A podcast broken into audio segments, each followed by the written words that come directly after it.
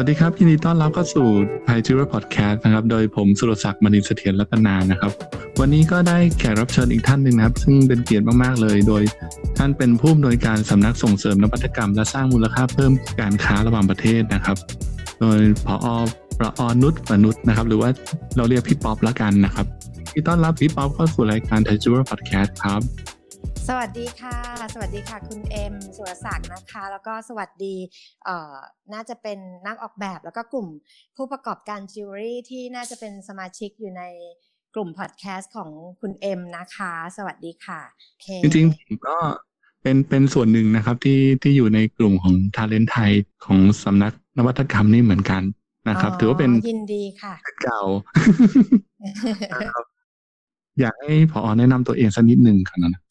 ค่ะ ก็จริงๆพี่ป๊อปนะคะ หรือว่าผอป๊อปเนี่ยประอรนุช ประนุชนะคะ ก็เป็นผู้อำนวยการสำนักส่งเสริมนวัตกรรม และสร้างมูลค่าเพิ่มเพื่อการค้ากรมส่งเสริมการค้า ระหว่างประเทศกระทรวงพาณิชย์ค่ะ จริงๆแล้วก็อยู่ในอยู่ใน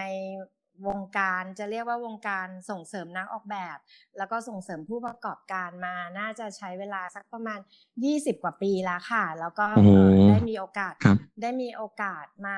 รับตำแหน่งนะคะ ก็คือเอ่อต่อจากเอ่อหม่อมหลวงคทาทองทองใหญ่นะคะผู้ท่านท่านตอนนี้ท่านได้เป็นเอ่อผู้เชี่ยวชาญทางด้านการพัฒนาสินค้าก็ได้รับโอกาสในการที่จะมาเอ่อดูแลเกี่ยวกับ โครงการต่างๆ ในเรื่องของการสร้างมูลค่าเพิ่มเนี่ยประมาณ 2 ปีกว่าค่ะ แต่ว่าก็ยังคุ้นเคยกับทีมนักออกแบบเนาะน้องๆนักออกแบบที่เราคุ้นหน้าคุ้นตากัน เราได้มีโอกาสเอ่อร่วมงานกันนะคะ ตั้งแต่บางคนอาจจะเป็น 10-20 ปีเลยทีเดียว เพราะว่าพี่ก็มีโอกาสอยู่ตรงนี้มามาอยู่นานอยู่เหมือนกัน ก็มีประสบการณ์ในการที่จะเอ่อทำหลาย ๆ โครงการในช่วงแรกก็จริง ๆสำนักส่งเสริมนวัตกรรมเนี่ยเอ่อ ถ้าเล่าให้คุณเอ็มฟังคุณเอ็มก็รู้จักพี่มาสักระยะหนึ่งแล้วเนาะก็คือครับเมื่อใช่ก่ครัอบนเนี้ยสำนักเราเนี่ยก็จะดูในเรื่องเออการส่งเสริมการออกแบบนะคะอืมแล้วก็ครับในช่วงต้นๆนะคะเราก็มีทางเอ่อพเอ่อ ผู้เชี่ยวชาญสุภัตราศรีสูตรท่านก็เคยเป็นเอ่อผู้ก่อตั้งสำนักเนี้ยแล้วก็เอ่อตอนนี้ตอนสเมื่อเมื่อช่วงปีสองปีที่ผ่านมาท่านก็ได้เป็นเอ่อที่ปรึกษาเนาะใน GI GIT ด้วยนะคะ ท่านครัก็บเป็นผู้บุกเบิกวงการการออกแบบนะคะแล้วก็นักออกแบบไทยในการเข้าสู่ตลาดสากลนะคะพี่ก็มาพี่ก็เรียนรู้แล้วก็มีประสบการณ์จากการทำงานร่วมกับทั้งสองผอสองท่านเนี่ยแหละ แล้วก็อืมทำงานเอ่อ ช่วงต้นก็ดูเรื่องเอ่อตั้งแต่มีการประกวด jewelry สิ jewelry designer เมื่อครับ20 ปีที่แล้ว มีเรื่องโอ้เอ่อใช่มันมีเคปรื่อระงกวดประดับหลายอย่างมากเลยใช่ไหมตอนนู้นมีประมประกวดครับเครื่องประดับเงิน ประกวดกับซิกครันิบตี้สวารอสกี้คือคือทำมาหลายหลายมิติเนาะแล้วก็มาช่วงหลังเราก็มีเรื่องของการส่งเสริมนักออกแบบไทยเอ่อ ไม่ว่าจะเป็นนักออกแบบแฟชั่นเสื้อผ้า เครื่องประดับนะคะ แล้วก็นักออกแบบเฟอร์นิเจอร์หลาย ๆ หลาย ๆ หลาย ๆ กลุ่มอุตสาหกรรมนะคะที่อืมเราพยายามที่จะพัฒนาคนเนี่ยเข้าไปป้อนในระบบอุตสาหกรรม อันนี้ก็ background ของพี่คร่าวๆแล้วกัน ช่วงหลังพี่ก็มาเริ่ครับมทำงานในเรื่องของส่งเสริมแบรนด์ครับไม่ว่าจะเป็นเรื่องของการเอ่อส่งเสริมแบรนด์ผู้ประกอบการไทยนะคะส่งเสริมคนที่อยากจะทำแบรนด์ทำยังไงที่จะทำให้แบรนด์เรามี ความชัดเจนมากยิ่งขึ้นนะคะหรือแม้แต่เอ่อการเอ่อทำโครงการต่างๆ ในเรื่องของตราสัญลักษณ์ต่างๆ ตั้งแต่ Thailand Trust Mark นะคะเมื่อก่อนจะเป็น Thailand Brand แล้วก็ขยายมาเป็นตอนนี้เราก็มีเรื่องของ D Mark รางวัลการออกแบบดีเด่น อันนี้ก็จะมีทีมเอ่อทีมงานอีกทีมหนึ่งที่ช่วยดูแลตรงนี้นะคะ แล้วก็มีรางวัล Prime Minister Export Award ก็จะเป็นอืมจะเป็นเครื่องมือครับทางการตลาดนั่นแหละที่ที่จะอืมช่วย เอ่อเสริมให้กับผู้ประกอบการนำเอาไปใช้เป็นเอ่อแต้มต่อ หรือว่าเป็นรางวัลที่สร้างความเชื่อมั่นความน่าเชื่อถือให้กับลูกค้าในต่างประเทศได้ค่ะ อันนี้ก็อืมคร่าวๆนะแบ็ครับกกราวที่รวมๆมานี่อืมก็คือแบบว่าเป็นคือสำนักเนี้ยเราเราเราทำหน้าที่อย่างนี้นะครับเพื่อตอนแรกๆเนี่ยเราจะส่งเสริมดีไซเนอร์อะต้องดีไซน์ให้เป็นก่อนนะครับ ในปัจจุบันเนี่ยนอกจากจะเป็นแบบอะมีแบรนด์แล้วนะครับ แต่ว่าต้องทำการค้าให้เป็นด้วยเนาะต่อไปใช่ถูกไหมฮะใช่นี่ ใช่ใช่ครับก็ก็อย่างอย่างจริง ๆ แล้วในในช่วงต้นที่ที่เราส่งเสริมส่งเสริมนักออกแบบคือคือครับด้วยอย่างที่อย่างที่เคยเคยมีโอกาสเล่าให้คุณเอ็มฟังว่าเออเรามีนักออกแบบที่มีความคิดสร้างสรรค์ มีครับเขาเรียกอะไรอะมีท ALENT ในเรื่องของการออกแบบมีอันการนำเอ่อ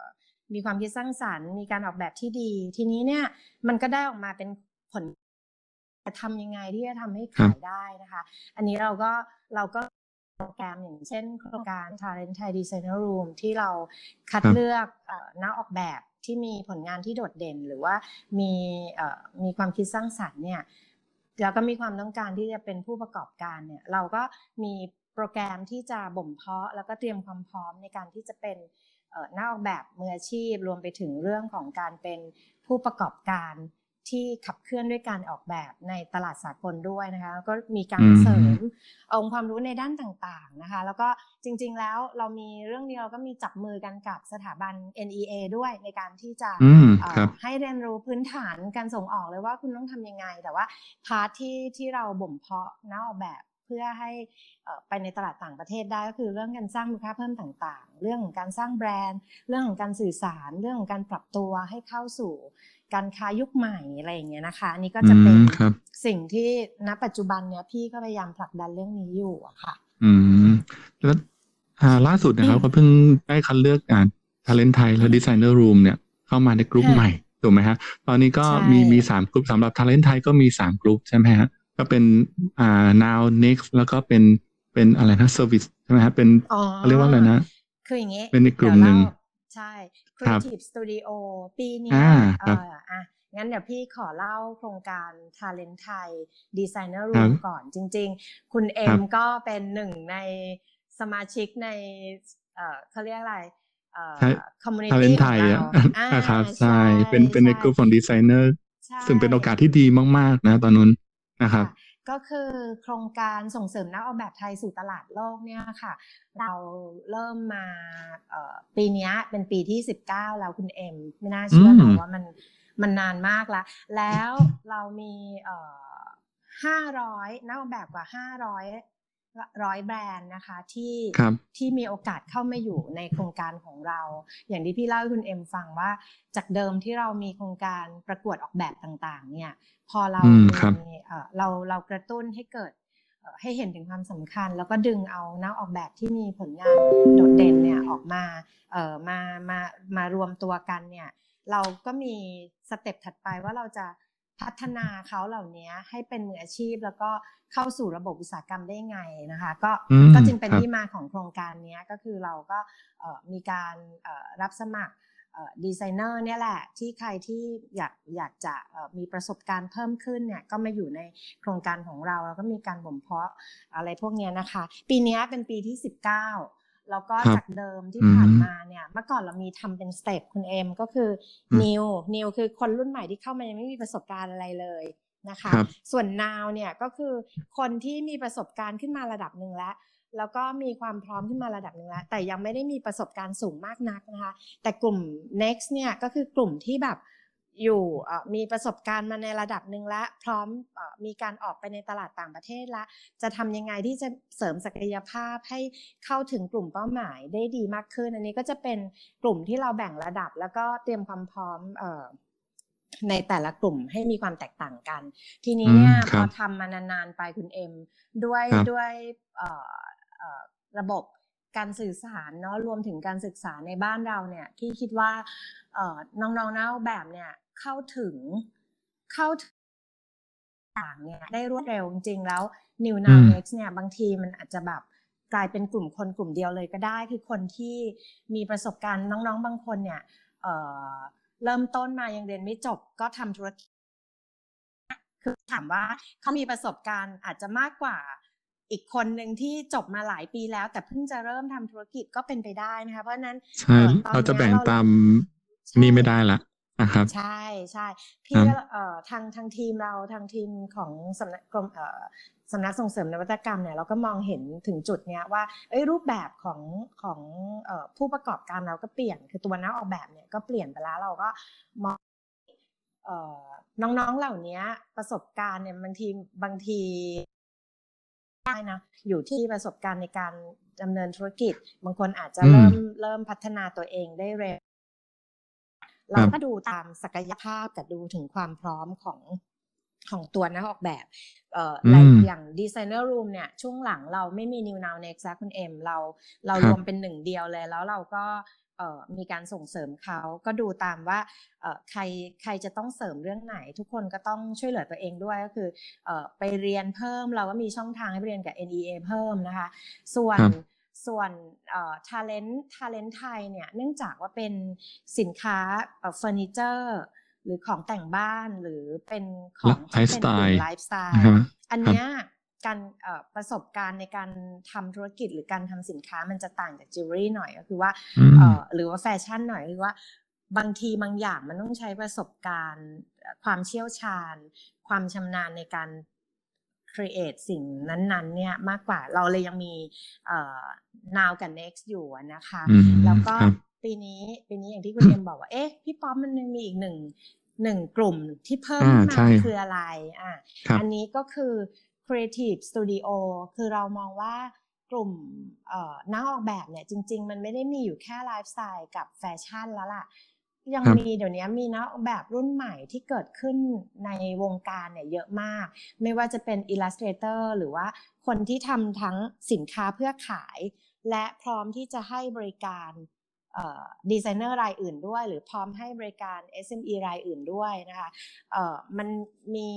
หลายรูปแบบมากเลยก็คือ คนอืมที่ให้บริการด้านการออกแบบเนี่ยพี่ก็อยากจะสร้างคนกลุ่มเนี้ยเพื่อเป็นผู้ครัปบระกอบการรุ่นใหม่ขึ้นมาด้วยนะคะ ปีนี้เราก็เลยเป็นการเอ่อเริ่มต้นในการที่จะเปิดรับนะออกแบบที่คุณจะเป็นผู้ให้บริการด้านการออกแบบถือว่าเป็นแบบพวก Creative Studio ต่างๆ รับออกแบบเอ่อสร้างสรรค์ไอเดียอะไรบางอย่าง เพื่อตอบสนองลูกค้าที่ต้องการความคิดใหม่ ๆ อย่างเงี้ย อันเนี้ยเราก็เป็นเราก็เปิดให้มีกลุ่มนี้ เพิ่มเพิ่มขึ้นมานะคะ ก็ปีนี้ก็จะเป็นเอ่อปีแรกที่เราผลักดันในเรื่องนี้อะค่ะโอ้ดีมากเลยครับจริงๆ กลุ่มนี้เป็นกลุ่มที่น่าอืมส่งเสริมเหมือนกันนะครับ เพราะบางคนเนี่ยใช่ทำจิวเวลรี่แบบแนวแบบ bespoke อะก็คือแบบอะเขาอ่าเขาสั่งอะไรมาแบบลูกค้าก็คือตอบโจทย์ลูกค้า บางคนเนี่ยทำ service ให้กับบริษัทจิวเวลรี่อีกทีหนึ่งก็มีเหมือนกันใช่นะครับใช่ถ้าพูดแนวเยนี้รูนะปครับแบบรูปแบบการทำการค้ามันเปลี่ยน คือหมายความว่าครับมีบางคนที่อาจจะต้องการเอ่อ ที่ปรึกษาทางด้านการออกแบบเนี่ยแหละค่ะเราก็เราก็เอ่อเตรียมเอ่อกลุ่มนี้ขึ้นมารองรับแล้วพี่เชื่อว่าก็ยังมีอีกเยอะเลยนะที่ที่รูปแบบธุรกิจมันเปลี่ยนไป แล้วมันก็จะเปลี่ยนไปอีกที่จะที่จะมีแนวทางในลักษณะนี้เพิ่มขึ้นนะคะอืมครับแต่จริงๆกลุ่มเรามันก็ไม่ใช่แค่จิวเวลรี่อย่างเดียวเนอะมันมีหลายๆอย่างแต่ในมองในแนวของแบบเออ jewelry designer เนี่ยที่เขาค่ะมาเนี่ยเข้ามาในในจะมาเข้าถึงอ่าดีไซเนอร์รูมเนี่ย มันต้องมีอืมคุณทีเรียยังไงบ้างฮะพี่ป๊อปอืมครับจริง ๆ อย่างแรกที่ที่เราเอ่อเอ่อถ้าจะมองเป็นนักออกแบบที่เราอยากจะเราอยากจะเห็นนะคะในในในกลุ่มที่เราจะทำโครงการเนี้ยก็คือครับอย่างแรกเลยคือ ความคิดสร้างสรรค์ที่เป็นเอกลักษณ์ของตนเองเนี่ยจริง ๆ แล้วกรรมการหลายคนเนี่ยเวลามองหาหรือว่าน้องๆมานำเสนอผลงานตัวเองเนี่ยคือถ้า บางทีเราเห็นของอะเราก็รู้สึกว่า เอ๊ะ ของอันนี้มันอาจจะมีความคล้ายหรือเคยเห็นมาก่อนแล้ว แต่บางทีเวลาเขามีความคิดหรือว่ามีคำตอบหรือมีไอเดียอะไรที่พูดออกมาแล้วเนี่ยมันทำให้ครับเราเห็นว่า เอ้ย อันนี้มันเป็น รักของตนเองนี่นะมีแนวคิดในการที่จะสร้างสิ่งนี้ขึ้นมาเอ่ออมด้วยด้วยคอนเซปต์แบบนี้อะไรอย่างเงี้ยนะคะเหมือน philosophy ของเขาอะซึ่งอันเนี้ยก็เป็นสิ่งที่มันจะสะท้อนออกมากับตัวผลงานด้วยคือคือเห็นได้ชัดเลยนะคะ อย่างอย่างหลาย ๆ หลาย ๆ ท่านที่ออกแบบมาเราเราเห็นชัดว่า เอ้ยเขามีแก่นความคิดในการทำเอ่อ ผลงานออกมา ซึ่งมันเป็นตัวตนมาจากตัวเขาอะยกตัวอย่าง มีน้องคนครับหนึ่งทำเอ่อผลิตเอ่อสินค้าไลฟ์สไตล์เนาะเป็นของแต่งบ้านหรือว่าเอ่อของที่ใช้ในไลฟ์สไตล์นี่แหละ แต่เขาครับเขาเชื่อในเรื่องของ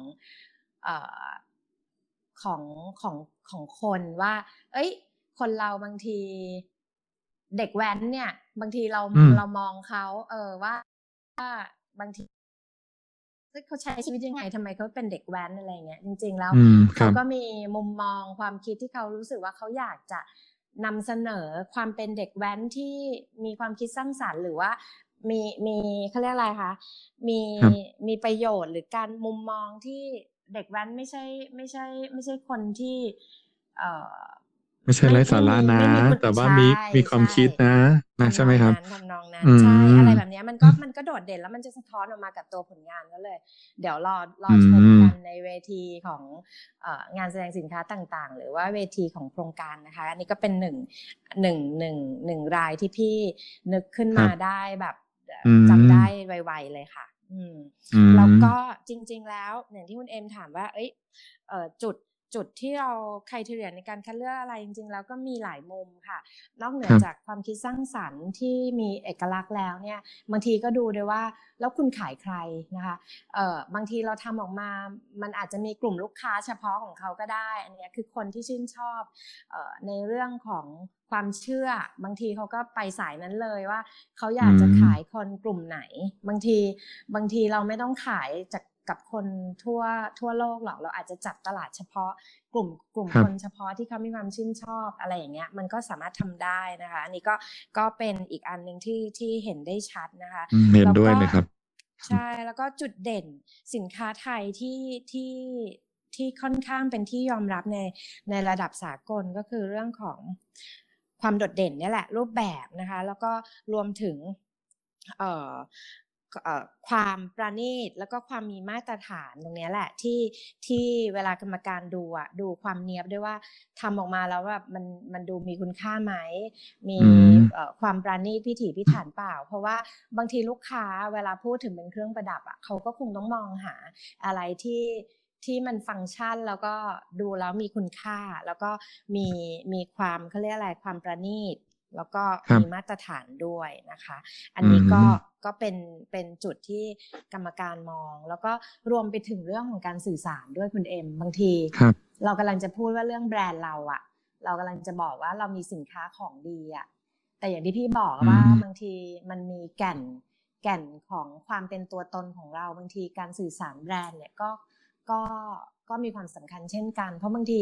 เอ่อกรรมการเนี่ย เวลาเวลาดูคัดเลือกสินค้านะไม่ใช่ดูแค่ของที่อยู่ตรงหน้านะเราดูครับด้วยว่าเขามีช่องทางการขายช่องทางไหนเขาขายใครเวลาเราสัมภาษณ์เขาว่าเขาเอ่อเป็นนักออกแบบจิวเวลรี่หรือว่านักเขาขายใครขายผ่านช่องทางไหน เราก็เข้าครัไปดูกลุ่มไหนลูกค้ากลุ่มไหนที่เขาขายอยู่ เราก็เข้าไปดูใน Instagram Facebook หรือว่าช่องทางการสื่อสารว่า สิ่งที่เขาอยากจะบอกลูกค้าอืม เขาได้บอกอยู่ในช่องทางเหล่านั้นไหมเพราะว่าอืม message ไปถึงแบรนด์กับลูกค้าหรือเปล่าด้วยใช่ไหมใช่อันนี้ใช่นะครับใช่บางอืทีมบางทีเราบอกว่าเขายังไงอะแต่ไม่สื่อครัสารบออกไปหรือว่ามันไม่มีอะไรให้เขาเห็นเนี่ย หรือว่าทำครับให้เขาประทับใจได้มันก็มันก็มันก็อืคืออมขาดมิตินี้ไปนะคะ พี่ตอนพี่ครับเป็นพี่ดูพิจารณาเอ่อนอกแบบเนี่ย พี่ก็จะดูจากเรื่องของคอมมิวนิเคชันด้วยแล้วพี่ก็ดูเรื่องแบรนด์ด้วยอะไรอย่างเงี้ย อืม ครับอืมที่ผ่านประสบการณ์มานะครับ ก็ก็คือผ่านค่ะทาเลนต์ไทยทั้งทั้งนาวทั้ง next อืมเนาะนะครับ ก็ค่ะอยู่กับอยู่กับสำนักนี้มาสี่ปีนะครับ ในการพัฒนาครับคือเราก็เห็นความเปลี่ยนแปลงของตัวเองเนาะแต่ตอนแรกเข้ามาเนี่ย คือตอนสัมภาษณ์หรือว่าตอนส่งวิดีโอเข้ามาในตอนแรกเนี่ยอืมยังไม่มีวิดีโอด้วยนะ ตอนแรกก็คืออมส่งใช่ส่งใช่พอร์ตเข้ามาหรืออะไรเนี่ยนะครับแล้วตอนมาเป็น next เนี่ยต้องต้องส่งวิดีโออัดนะครับ ก็ใช่ผมตื่นเต้นมากเลยนะ ผมว่าเอ้ยไม่เคยแบบ ถ่ายถ่ายอย่างนี้มาก่อนแล้วต้องมาพูดต่อหน้ากล้องอะไรอย่างเงี้ย แต่ตอนค่ะสัมภาษณ์นี่โหแบบตื่นเต้นมากกว่า เพราะว่ากรรมการทุกคนเนี่ยก็คือจะมารุมเราเลยเนาะจะมารุมเราเลยว่าอะแล้วก็ยิงคำถามแล้วอืมมันต้องใช้ไหวพริบมากแล้วมันเวลาแค่ประมาณสักห้าน่าห้าถึงสิบนาทีป่ะถูกไหมพี่ป๊อปใช่แป๊บใช่เดียวอะมันแต่เหมือนคุณต้องารมณ์ hackathon ตอบโจทย์ได้ ใช่เอ่ออารมณ์อะไรนะฮะเหมืเราแฮก a ท h อนคือเหมือนอ๋กับอว่าเออเหมือนเหมือนเรา เหมือนเราต้อครังบเรามีอะไรที่บางทีเรามีเวลาไม่มาก แล้วก็อย่างที่ครับคุณเอ็มบอกว่า เอ๊ะทำไมถึงต้องถ่ายวิดีโอด้วย เพราะว่าพอเราเห็นแล้วว่ารูปแบบการค้าเปลี่ยนแปลงไปดิจิครับทัลทรานส์ฟอร์เมชันหรือเรื่องของการเอ่อสื่อสารผ่านเอ่อ ช่องทางออนไลน์ก็มีมากขึ้นนะคะ หรือแม้แต่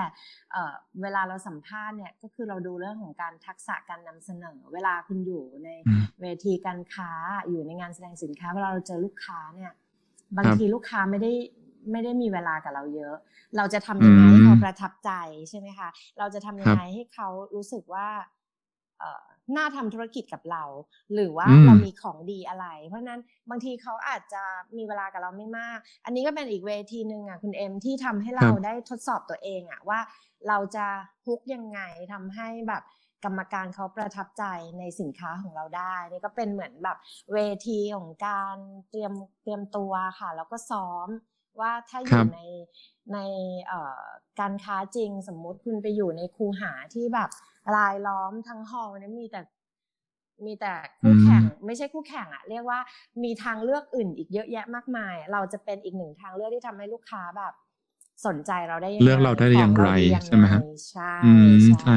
ผมมองว่าแบบความเป็น original มันแบบสำคัญมาก แล้วยิ่งเราตอบ purpose ของแบบแบรนด์เราเกิดมาเพื่ออะไรอย่างเงี้ย ได้ตอบนี้ได้ชัดนะ เวลาใครถามเรามันจะมันจะไม่เขวเลยอะ who am I เนี่ยคือคือมันสำคัญมากเลย นะครับแล้วก็มองว่าอย่างอย่างในตอนที่อยู่ในอยู่ในโปรแกรมนะฮะก็มีแบบว่าเฮ้ยเราอย่างอย่างแบรนด์คาร์ต้าของเราเนี่ยได้ได้ไปแบบ co กับแบรนด์อื่น อย่างทำกระเป๋าอย่าง Just In Case ใช่ไหมฮะเราก็ทำเขาทำพวกรองเท้า เราก็ทำจิวเวลรี่แต่มันมีการมา merge กันเกิดอะไรเกิด เกิดอะไรแบบการแบบเปิดโลกของออกแบบของจิวเวลรี่เป็น co-brand มากขึ้น แล้วจริงๆแบบอ่าจิวเวลรี่อย่างเดียวเนี่ย มันนักออกแบบเนี่ยมันไม่ไม่ควรมองจิวเวลรี่อย่างเดียวถูกไหมครับ มันจะควรมองหลาย ๆ ด้าน คือพี่พี่พี่มีมุมมองนี้ว่า เราพี่เห็นประสบการณ์จากหลาย ๆ แบรนด์คือ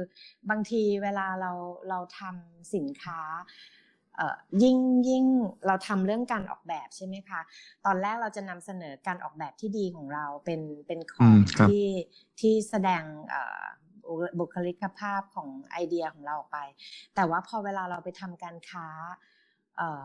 บางทีลูกค้าไม่ได้มองแค่สินค้าความสวยงามอย่างเดียวละเขามององค์รวมอะพี่มองว่าเขามองแบรนด์ ทีนี้แบรนด์เนี่ยอย่างอย่างที่เอ็มพูดว่า เอ๊ะ แบรนด์เราให้คุณค่าอะไรกับสังคมหรือเหมือนกับ เราเราอยู่ตรงไหนอะจุดยืนเราอยู่ตรงไหนเราเกิดมาเพื่ออะไรดีกว่าใช่ใช่คือคือพี่ได้คิดว่าไอ้ตรงเนี้ยแหละ ที่มันจะทำให้เราอะ แตกยอดนอกเหนือจากสิ่งที่ เราเป็นอยู่เพียงแค่เป็นจิวเวลรี่บางอย่างมันอาจจะมันอาจจะขยายไปเป็นไลฟ์สไตล์อย่างอย่างที่คุณเอ็มบอกว่า พอคุณเอ็มมีโอกาสได้ไป co-brand กับกระเป๋าหรือเครื่องหนังเป๋ารองเท้าใช่ใช่ มันยังแตกลายได้บางทีเราอาจจะไม่จำเป็นต้องทำทำทุกสิ่งอย่างในโลก แต่ว่าเราอาจจะหาหาพาร์ทเนอร์ที่ที่มีมีตัวตนหรือว่ามีเราเราเรา เราจะทำอะไรไปเพื่ออะไรเนี่ยอย่างเดียวกันได้เนี่ยมันก็มันก็สามารถที่จะ collaboration กันต่อไปได้ในพี่มุมมองว่ามันก็ขยายตลาดขยาย segment ไปได้อีกอะไรอย่างเงี้ยค่ะ อืมเอ็มมองเอ็มมองว่า essence ของแบรนด์มันสำคัญมาก ถ้าเกิดว่าเออแบรนด์เราชัดในในจุดหนึ่งสมมติอะเฟอร์รี่ทำกระเป๋าได้เฟอร์รี่ทำอย่างอื่นได้ มันก็แบบคือแบรนด์อะมันมันทำอะไรก็ได้ครับถ้าถ้าเอาไปใช้ถ้าถ้า essence มันชัดใช่ไหมครับใช่ใช่ ใช่ใช่มาถึงอันนี้ดีกว่า แล้วเรื่องเรื่องเรื่องล่าสุดที่มันที่มันเกิดขึ้นนะครับ อย่างเมื่อวานเนี้ยเพิ่งมีสัมมนาสัมมนาหนึ่งใช่ไหมฮะเรียกว่า Fashion Business Direct Line ซึ่งผมก็ได้เข้าไปอยู่ในนั้นด้วยนะครับ ซึ่งเป็นเรื่องของตลาดเซี่ยงไฮ้นะครับพี่พี่พอเล่าถึงที่มาที่ไปของโครงการนี้หน่อยได้ไหม อ่าจริงๆที่มาที่ไปของโครงการนี้จริง ๆ แล้วก็อย่างที่พี่เล่าให้ฟังว่า Talent Thai Designer Room เรามีการพัฒนาคนนึกออกไหมคะเราก็พัฒนาจนเขามีความพร้อมในการที่จะไปตลาดต่างประเทศแล้วสเต็ปถัดไปที่เราทำก็คือเรื่องของการหาโอกาส สร้างโอกาสทางการตลาด สร้างโอกาสทางการค้า ก็คือพานักออกแบบ อย่างคุณเอ็มก็มีโอกาสเคยเข้างานบางกอกเจมส์ถูกไหมคะ หรือว่าแม้แต่งานงานสไตล์แบงคอกนะ หรือแม้แต่การไปร่วมงานในต่างประเทศอย่างงานพี่ก็มีเวทีเมซองออบเจกต์นะคะ ที่เป็นที่เป็นของประดับของตกแต่งนะคะหรือแม้แต่พวกเสื้อผ้าเนี่ย เราก็มีงานไปงานฮูสเน็กที่ฝรั่งเศสนะคะหรือแม้แต่เสื้อผ้าบางบาง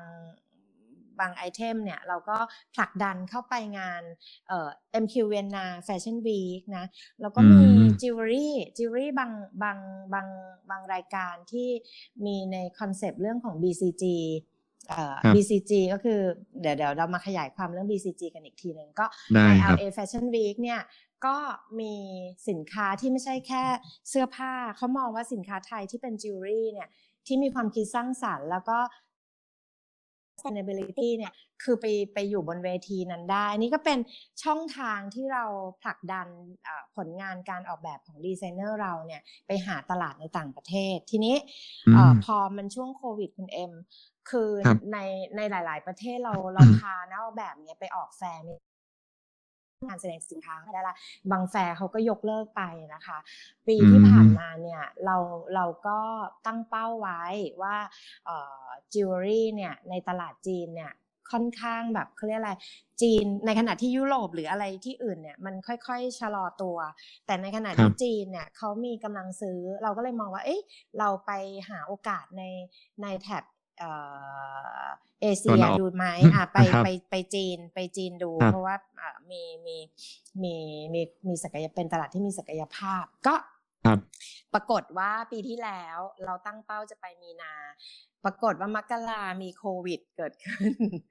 เราก็เลื่อนเราก็ไปไม่ได้แล้วไปตอนแรกเราจะไปงานออนไทม์โชว์แล้วก็กะว่าจะจัดงานคู่ขนานกับโชว์รูมนะคะเเราเราศึกษามาว่าตอนนี้ในประเทศจีนอะเมื่อก่อนนี้เวลาเราทำธุรกิจเรื่องแฟชั่น ต้องไปโชว์รูมในในแถบยุโรปหรือว่าในอเมริกาถูกไหมคะแต่ตอนนี้ที่จีนเขาก็มีความนิยมการทำธุรกิจผ่านโชว์รูมเช่นกัน เราก็มองว่าเออเดี๋ยวเราจะหาโอกาสนี้ลองดูซิปรากฏว่าปีที่แล้วมันเลื่อนเลื่อนเลื่อนเลื่อนจากงาน Ontimeshow ในเดือนมีนา เลื่อนไปงาน Fashion Zoo ในเดือนมิถุนาก็เลื่อนไปอีก เลื่อนจนถึงปลายปีเราก็เอ้ยไม่ได้ละ เอาเป็นว่าเดี๋ยวเรามา ปี 64 ละกัน ก็จึงเป็นที่มาของปีนี้ค่ะ ตอนแรกเราก็ตั้งใจจะไปออนไทม์โชว์แต่เราก็รู้สึกว่าการเดินทางไปในต่างประเทศเป็นอะไรที่สะดวกแน่นอนเนาะครับเออเราก็เราก็เลยมองว่างั้นเรายังปักหลักไปโชว์รูมนะ แต่เรายกเลิกงานเข้าร่วมงานแฟร์เราก็เลยเออจะนำพานักออกแบบที่ที่พลาดท่ามาแต่ปีที่แล้วเนี่ย ไปปีนี้ ทีนี้เรามองอย่างนี้ว่าการไปโชว์รูมเนี่ย บางทีเราไปดื้อๆเลยเราโดยเราไม่รู้ลักษณะของตลาดของจีนเลยนี่ก็ไม่ได้นะคะเราก็เลยเราก็เลยเปิด session ในการจัดสัมมนาเตรียมความพร้อมสำหรับผู้ประกอบการจิวเวลรี่นี่แหละ ในการที่จะไปเจาะตลาดจีนโดยเฉพาะช่องทางของโชว์รูมก็เลยเมื่อวานนี้ก็เลยเปิด session เชิญผู้เชี่ยวชาญจากประเทศจีนทางพี่พี่เกศนะคะคุณเกศสรินนะคะแล้วก็เชิญทาง คนที่มีประสบการณ์ในการทำธุรกิจในต่างประเทศในสายของจิวเวลรี่ในในจีนมาด้วยนะคะรวมไปถึงสไตลิสต์ที่มีโอกาสได้ทำเขาเรียกว่าได้ได้ได้อยู่ในวงการแฟชั่นในในระดับระดับโลกด้วยนะคะก็เชิญกูรูทั้งสามท่านมาเดี๋ยวเดี๋ยวอาจจะมีเทปรีรันนะคะก็ก็เมื่อวานนี้ก็เลยเป็นการเล่าถึงตอนนี้สถานการณ์ ในวงการแฟชั่นตอนนี้เขามีรูปแบบการทำการค้ายังไงนะคะ ไม่ว่าจะเป็น B2B B2C เนาะแล้วก็รวมไปถึงวิธีการสื่อสารของแบรนด์ชั้นนำในระดับโลกเนี่ยตอนนี้เขาเขาสื่อสารกันอย่างไร เขาเน้นในเรื่องอะไร เราก็อาจจะต้องปรับตัวตามตามเทรนด์ด้วย ซึ่งหนึ่งในนั้นก็คือเรื่องของความยั่งยืน แล้วก็เรื่องของ จะออกแบบยังไงเพื่อให้เกิดความยั่งยืนได้นะคะก็อย่างที่พี่บอกเรื่องของ BCG เอ่อ B คือ Bio C คือ Circular Green G ก็คือ Green นะคะ อันนี้ก็เป็นวาระแห่งชาติที่รัฐบาลเนี่ยประกาศปีปีนี้ว่าการส่งเสริมสินค้าและธุรกิจที่ดำเนินภายใต้แนวคิด BCG เหล่านี้เพื่อความยั่งยืน ตรงนี้เนี่ยก็จะเป็นวาระแห่งชาติที่ทุกคนจะต้องนำเอาแนวคิดนี้หยิบยกมามามามาใช้ปรับกับตนเองนะคะการเทรนโลกเลยคุณเอ็ม ซึ่งตอนนี้เขาก็มองหาสินค้าที่เป็นมิตรต่อสิ่งแวดล้อมอะ แล้วก็ในในแต่ละแบรนด์เราเราให้คุณค่ากับสังคมอย่างไรนะคะก็ลักษณะนี้ประมาณนี้ค่ะ แบรนด์ใหญ่เขาทำเหมือนกันครับพี่ป๊อปก็คืออย่างอย่างแพนโดราเนี่ยเขาเขาเคลมว่าแบบเขาใช้ silver รีไซเคิลหมดเลย ที่เขาใช้เนี่ยจริงๆแบบอ่า metal เนี่ยอย่างอย่างอย่าง precious metal พวกนี้มันมันเป็นอะไรที่สามารถรีไซเคิลกลับมาได้อยู่แล้วใช่ไหมฮะแล้วก็ข่าวล่าสุดที่เขาบอกว่าใช้แมนเมดไดมอนด์เท่านั้นเพื่อเพื่อการ sustainable เพราะว่าเป็นเพชรที่เกียร์ในห้องแลบ ใช่ไหมฮะอ่าอย่างเดียวเลยใช่ไหมครับ แล้วก็ค่ะอย่างอย่างสถาบันอื่นๆ อย่าง GAA หรือว่า GAT หรือว่าอืมเขาก็ย่อเขาก็มีใบเซอร์สำหรับ Lab Growth Diamond แหละนะครับเพื่อมาอ่ามมาเฉพาะเลยนะครับแต่จะมีปกติค่ะมี GIA แล้วก็เป็น number แล้วก็จะมีมีเขียนว่าอะ Lab Growth นะ อะไรอย่างเงี้ยครับอืก็จะมีเขียนอืมเพื่อแบบเขาบอกว่าเออมัน sustainable กว่า เพราะว่าบางทีเนี่ยทางเพชรแท้หรือว่า mining diamond เนี่ยมันมันดีนะฮะอืมแต่ว่า ทีนี้ค่ะบางทีเนี่ยมันมาช่องทางไหนอะไรอย่างเงี้ยเขาก็กลัวว่าจะอ่าถ้าเป็นเพชรแบบมีใบเซอร์มีใบรับรองเนี่ยแน่นอนแหละแต่เป็นเพชรที่ไม่มีใบเซอร์ล่ะเขาเขาเขาก็กังวลว่าจะเป็นใช้แรงงานดีหรือเปล่า มีการแบบอืมอืม carbon emit อะไรแค่ไหนอะไรเงี้ยมันมันมันค่ะมีจุดหลายจุดที่แบบ concerning อะนะครับ ใช่อืมซึ่งจริง ๆ พี่ว่าอันเนี้ยมันก็ต้องมันก็คงไม่ได้ hard sell อะสื่อสาร hard sell หรอกนะ แต่ว่าพี่คิดว่าครับเอ่อ ในในกระบวนการของหรือเราเราเรา stand for อะไรเราก็ต้องพูดอะพี่ว่าอันเนี้ยก็เป็นครับอีกจุดหนึ่งที่เราจะต้องสร้างความเชื่อมั่นให้กับผู้บริโภคให้เขารู้จักเราได้มากที่สุดอะค่ะ อืมครับ อย่างเมื่อวานนี่ก็มีประทับใจอย่างหนึ่งนะครับ ก็คืออย่างอย่างค่ะอ่าพี่เกษรินทร์นะครับ ที่พูดถึงว่าตลาดเซี่ยงไฮ้ใช่ไหมครับ ก็มีเรื่องว่าโอ้โหแบบว่าในใน area ที่อย่างเซี่ยงไฮ้เซี่ยงไฮ้แบบอย่างประเทศจีนมันใหญ่มากเลยนะ บางทีอืมในการค้าขายของแบบไลฟ์เขาเขาบอกว่าไลฟ์สดทีหนึ่งอะขายได้เป็นสี่ร้อยล้านหยวนเลยอะไรอย่างเงี้ยไลเอฟ์อสตครั้งหนึ่งนะอืมเอ่อ live streaming ใช่ครับ แล้วก็มอย่างกลายเป็นว่า อ่าในในโซนที่ห้าหรือหกไม่ใช่โซนที่เป็นเมืองหลวงด้วยเป็นคนที่ซื้อเยอะกว่า เขาบอกว่าเศรษฐีโรงงานต่างจังหวัดมันเยอะนะครับ แล้วเขาก็เลยค่ะแบบเสื้อผ้าอะไรเงี้ยก็เออเขาก็ซื้อตามเพราะว่าเขาแบบ เออเขาก็อยากได้แล้วมันแบบทุกอย่างมันออนไลน์ออนไลน์หมดเลยอืมนะครับ แล้วก็ต้องเราต้องดูแบบเขาเรียกว่าอะไรนะค่ะลักษณะของตลาดที่เราควรจะเข้าไปเป็นยังไง แล้วค่ะเราก็ต้องแบบเหมือนเมื่อวานก็ถือว่าเป็นการติดอาวุธอย่างหนึ่งนะครับที่ที่ว่าแบบให้นักออกแบบหรือว่าแบรนด์ที่ต้องการที่ไปขายในเมืองจีนเนี่ย ต้องต้องต้องค่ะทำตัวยังไงบ้าง ต้องรู้อะไรบ้าง อย่างแบบที่ค่ะที่สำคัญเลยนะฮะต้องรู้รู้เขารู้เราเนอะอย่างที่แบบ เราต้องชัดเจนอ่าเราชัดเจนอย่างหนึ่งอย่างก็บอกว่าอย่างคนที่จีนเนี่ยเขาจะชอบสินค้าไทยอยู่แหละนะฮะนี่คือแบบอ่าใช่ advantage ของเราอย่างหนึ่งใช่ไหมครับ แต่ว่าค่ะเราจะทำยังไงนะให้เขาแบบเข้าใจงานของเราอืมแล้วก็สื่อสารค่ะกับเขาได้เนี่ยเนี่ยสำคัญมากสำหรับคอนเทนต์เมื่อวานนะครับ ค่ะ ก็จริงๆแล้วเอ่อพี่ก็คอนเทนต์เมื่อวานเนี่ย เดี๋ยวเราอาจจะมีรีรัน ก็เดี๋ยวดีเดี๋ยวครัยับงไง เดี๋ยวจะมาฝากข่าวกับทางคุณเอ็มเพื่อประชาสัมพันธ์ เชิญชวนให้ใครที่พลาดไปแล้วอยากจะฟังเรื่องราวของเมื่อวานนี้นะคะ ก็ก็มาติดตามกันได้นะคะใช่ครับ อือหืออืมอืมแล้วตอนนี้ทางทางกรมนะครับมีมีแบบเป็นอะไรเป็นงานอะไรที่นักออกแบบสามารถเข้าเข้าถึงได้บ้างบ้าง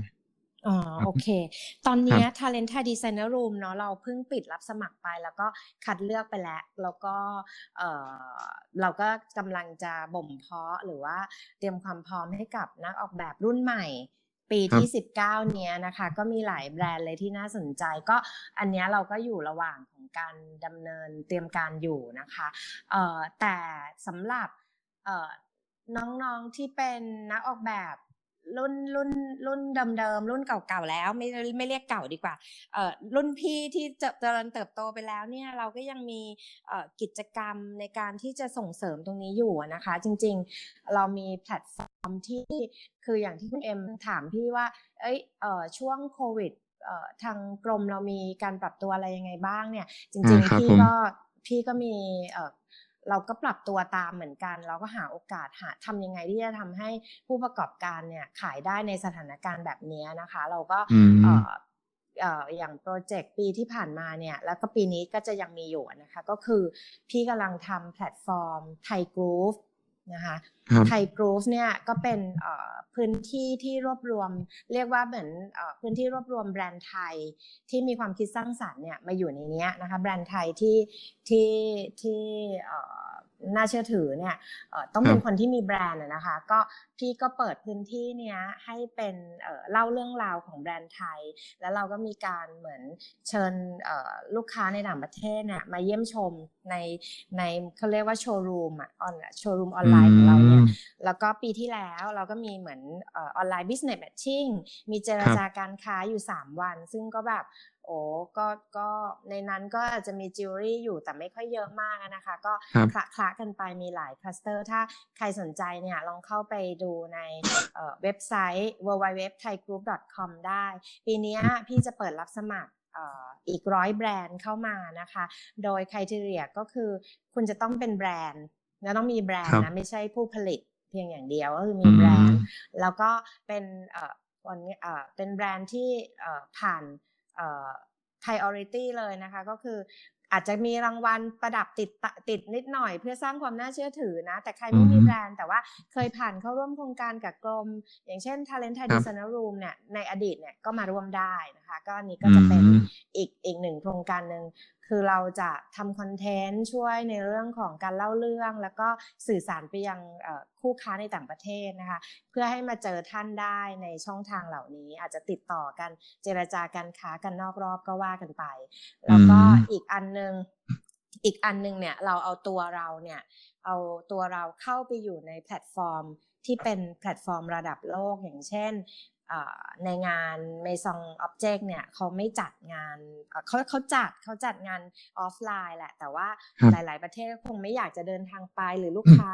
บางท่านอาจจะไม่ไปเขาก็จะติดตามในช่องทางออนไลน์ของอืม Maison Object เนี่ยแหละเขาเรียกครับเอ่อมัม M O M ก็ Maison and More ซึ่งอันเนี้ยเขาอืมเขาเตรียมความพร้อมมาก่อนโควิด ระดับหนึ่งแล้ว แต่ว่ายังไม่ได้รับความนิยมมากมายหรอกค่ะพี่ว่า แต่ว่าครับพอกลายเป็นว่าปีที่ผ่านมาเนี่ย เต็มรูปแบบเลย คือทุกคนที่อยากจะหาของใหม่ๆเนี่ยก็เข้าไปในช่องทางนั้น ซึ่งอันนี้เนี่ยเราก็เปิดโอกาสให้กับผู้ประกอบการที่มีเอ่อสินค้าที่มีการออกแบบที่ดีมีอัตลักษณ์ของของตนเองเนี่ย เราก็เปิดโอกาสตรงเนี้ยให้เข้าร่วมโครงการได้ด้วยนะคะอืมก็ประมาณครับนี้สำหรับสำหรับเอ่อที่ที่จะเป็นเรื่องของแพลตฟอร์มออนไลน์น์นะคะ แล้ว ก็อีกส่วนหนึ่งที่น่าสนใจอีกอันหนึงสำหรับสินค้าเครื่องประดับนะคะ ที่สนใจจะเจาะตลาดจีนจริง ๆ แล้วเอ่อกรมเราเนี่ยไม่ได้มีแค่สำนักส่งเสริมนวัตกรรมที่ที่ผลักดันเรื่องนี้อยู่ก็จะมีสำนักส่งเสริมสินค้าไลฟ์สไตล์ของพอนิสาบุตรเนาะเอ่อพอครับเนี่ยเขาก็มีอีกโครงการหนึ่งที่จะพาผู้ประกอบการเนี่ยไปเจาะตลาดจีนตอนใต้นะคะ โดยร่วมกับอืมสำนักงานส่งเสริมการค้าในต่างประเทศ นครคุณหมิง อันเนี้ยครับก็จะมีอีกหนึ่งโครงการหนึ่งที่เอ่อมีการพัฒนาสินค้าให้เหมาะกับตลาดจีนด้วยนะคะก็นะครับเดี๋ยวเดี๋ยวถ้าพี่มีข่าวที่เปิดรับสมัครไงเดี๋ยวมาฝากข่าวกับคุณเอ็มเนาะได้ดีเลยฮะค่ะนะครับส่วนอีกเอ้ยอันหนึงสำหรับครับที่แบบ ใครที่มองหาเอ่อโอกาสในการที่จะไปขายต่างประเทศเนี่ย ก็ยังมีโครงการ SME Proactive อะค่ะ ที่ตอนเนี้ยเขาขยายไปไม่ใช่แค่ว่าจะไปออกแฟร์ต่างประเทศอย่างเดียวนะ มันก็ขยายมาถึงเรื่องของช่องทางออนไลน์ด้วยเหมือนกันอืมใครครับอยากจะไปลงแพลตฟอร์มออนไลน์เอ่อในต่างประเทศเนี่ยเขาก็ยังมีเหมือนกับเอ่อเหมือนแคมเหมือนเหมือนแพ็กเกจในการที่จะสนับสนุนผู้ประกอบการตรงนี้ก็สามารถเออสอบถามหรือว่าเอ่อ ติดตามในเอ่อช่องของ SME Proactive ได้อะค่ะอืมโดยรวมของกรมน่าจะประมาณนี้เนาะน่าก็จะครับมีอีกหลาย ๆ โครงการเลยค่ะอืมของจิวเวลรี่ก็มีเหมือนกันนะครับ อย่างอย่างงานที่แบบที่นิวยอร์กที่ JCK อืมใช่ไหมครับก็อ่ามีมีแบบปรับมาเปลี่ยนเป็นออนไลน์หมดเลย ใช่ไหมครับ แล้วก็อืมตอนนี้ก็แบบเหมือนให้เป็นแบบสมัครเป็น annual fee แบบว่าเข้าไปเนี่ยอ๋อสามารถที่จะไปศึกษาหาความรู้เรื่องจิวเวลรี่ได้แล้วทำการแบบทำ B2B ได้ นะครับ อยู่อยู่ในแพลตแพลตฟอร์มของ JCK แล้วก็ของฮ่องกงลดูค่ะก็มีอีกว่าใช่อ่าครับอืมอืมนะครับครัลบองดูก็ตอนว่าถ้าใช้ครับสิทธิ์ตรงส่วนของ SME Proactive ได้ก็ลองลองลองติดต่อสอบถามกับทางโครงการเขาดูค่ะเขาอืเอ่อมขยายไปถึงช่องทางออนไลน์ให้ด้วยอืมดีมากเลยก็คือกรมก็ปรับเปลี่ยนตามสถานการณ์ด้วยนะครับก็ไปตามที่แบบใช่เพราะทุกที่มันต้องมันเป็นโควิดทั้งหมดอะเนาะทั้งทั้งโลกอะครับใช่ก็ ใช่ค่ะทุกทุกอย่างงานแฟร์เขาจะไม่ไม่เหมือนเดิมนะครับมอย่างใช่ล่าสุดเดี๋ยวเดี๋ยวงานเราก็จะมีบางกอกเกมนะ ในในในคราวหน้านี้ในเดือนหน้าเนอะใช่ไหมฮะอืมในนะครับ แล้วก็จะเป็นออนไลน์เหมือนกันนะครับ ค่ะ อืมฮึโอเควันนี้ก็อืมโอเคค่อนข้างครบถ้วนนะฮะอยากให้พี่ค่ะป๊อปฝากอะไรสักนิดนึงฮะสำหรับผู้ประกอบการเพราะว่าจริง ๆ คนที่ฟังไทยจิวเวลรี่พอดแคสต์เนี่ยมีผู้ประกอบการด้วยทั้งตัวเล็กตัวใหญ่แล้วก็ เป็นเป็นเป็น key man ของของของจิวเวลรี่ก็มีบางท่านเป็นอาจารย์ บางท่านเป็นแบบนักศึกษา ก็แบบอืมค่ะถือว่าเป็นช่องทางจนะฮะอ่าครับๆค่ะอยากเอ่อจริง ๆ แล้วก็คิดว่าทุกท่านได้รับผลกระทบกันหมดทุกคนแม้แต่ภาครัฐเองเนาะในการที่จะเอ่อ ทำโครงการขึ้นมาเราก็มีการปรับรูปแบบนะคะ เพราะฉะนั้นเนี่ยก็ถือว่ามันเป็นเขาเรียกอะไรมันมันเป็นการปรับตัวเมื่อไหร่ที่เราปรับตัวได้ไวหรือว่าเรามองหาโอกาสที่ที่ยังมีอีกมากมายที่เรามองอต้องมองหานะคะ เพราะฉะนั้นเนี่ยก็อยากจะเป็นกำลังใจให้ทุกท่านนะคะว่าเเราเรายังอะไรได้อีกมากมายนะคะ ก็ คิดว่าฟังในพอดแคสต์ของคุณเอ็มเนี่ยจะทำให้เอ่อได้รับฟังมุมมองไอเดียของอีกหลากหลายคนเนาะเข้าใจว่าคุณเอ็มน่าจะมีเอ่อสัมภาษณ์แขกรับเชิญอีกอีกหลายท่าน ซึ่งคิดว่าใช่ครับประสบการณ์ครับของแต่ละท่านเหล่านี้บางทีอาจจะเป็นกำลังใจให้เราในการดำเนินธุรกิจได้นะคะ หรือแม้แต่อาจจะช่วยจุดประกายไอเดียให้เราปรับตัวหรือว่า ก้าวไปสู่ในพื้นที่ที่เราไม่เคยก้าวเข้าไปได้ อันนี้ก็เป็นอือีกมอีกมุมมองหนึ่งที่ป๊อปคิดว่าอย่างเราเองเราก็ไม่เคยคิดว่าเราจะต้องมาทำอะไรที่เป็นออนไลน์แบบนี้เราเราเคยจะครัทำบส่งเสริมออกแบบอะไรพวกนี้มาก็เอออย่างอย่างตัวตัวสำนักเองเนี่ย เราก็มีพอดแคสต์เหมือนกันค่ะ เพราะว่าครับเราก็มองเห็นโอกาสตรงนี้ว่าพอดแคสต์เนี่ยก็เกิดขึ้นจากตอนที่เรา เราไม่มีโอกาสในปีที่ผ่านมาเราบางอย่างเราทำไม่ได้ เราจะทำยังไงให้ผู้ประกอบการหรือนักออกแบบเนี่ยเข้าถึงข้อมูลได้จากเดิมที่เราจะต้องจัดสัมมนาเราก็เอ้ยบางทีเราการทำพอดแคสต์เนี่ยเราเอาข้อมูลที่เรามีอยู่เนี่ยมาแชร์ แล้วสร้าง inspire inspiration ให้กับนักออกแบบรุ่นใหม่ หรือผู้ประกอบการรุ่นใหม่เนี่ยดำเนินการเหล่านี้ได้นะคะ ก็ ก็ฝากเป็นกำลังใจให้นะคะ แล้วก็ฝากครับติดตามพอดแคสต์ของพี่ด้วยฝากสมมุติว่าอ่าฮะข้างนอกแล้วเรายังมีพอดแคสต์ครับสร้างมูลค่าเพิ่มสู่โลกการค้าของ DITP นะคะ ก็ติดตามกันได้อืมค่ะพอดแคสต์คือสร้างมูลค่าเพิ่มสู่โลกการค้าถูกไหมฮะใช่นะครับใช่ภาษาไทยใช่ค่ะพิมพ์ไปเลยใช่ไหมฮะอันนี้ใช่แล้วค่ะโอเค ได้ครับได้อืมโอเคงั้นขอบคุณพอป๊อปมาก ๆ นะครับ ที่วันนี้ให้เกียรติค่ะกับรายการไทยจิวเวอร์พอดแคสต์ของเรานะครับ แล้วก็ เดี๋ยวคราวหน้าคุยกันอีกทีหนึ่งได้มีเรื่องค่ะมีหลายเรื่องมากนะครับ แล้วก็เดี๋ยวจะอัปเดตข่าวๆให้เรื่อยๆนะครับได้ขอบคุณค่ะมากครับพี่ป๊อปครับค่ะ